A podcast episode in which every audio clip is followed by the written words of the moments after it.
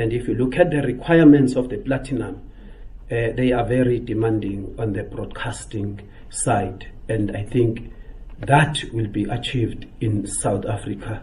And those who are outside South Africa, they will say it's the only race in Africa, but we'll say in the entire continent, South Africa, because we are not a broken country, mm-hmm. we can match the United States, the European Asian, and the Asian nations, and it is going to happen through your assistance.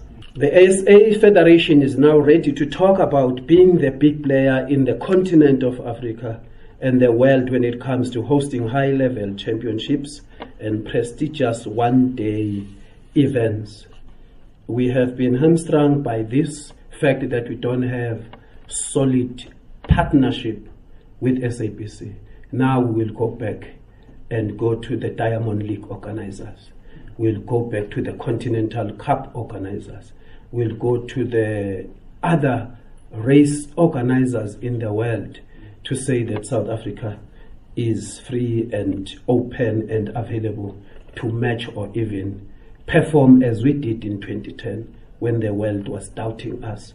We perform beyond expectations, and I believe we'll do that as ASA with SABC. We urge all the cities and metros to come on board in bidding for national and international events for the 2020 and 21 season so that our own stars could compete at home in front of their school, university, mates, as well as parents and the public at large.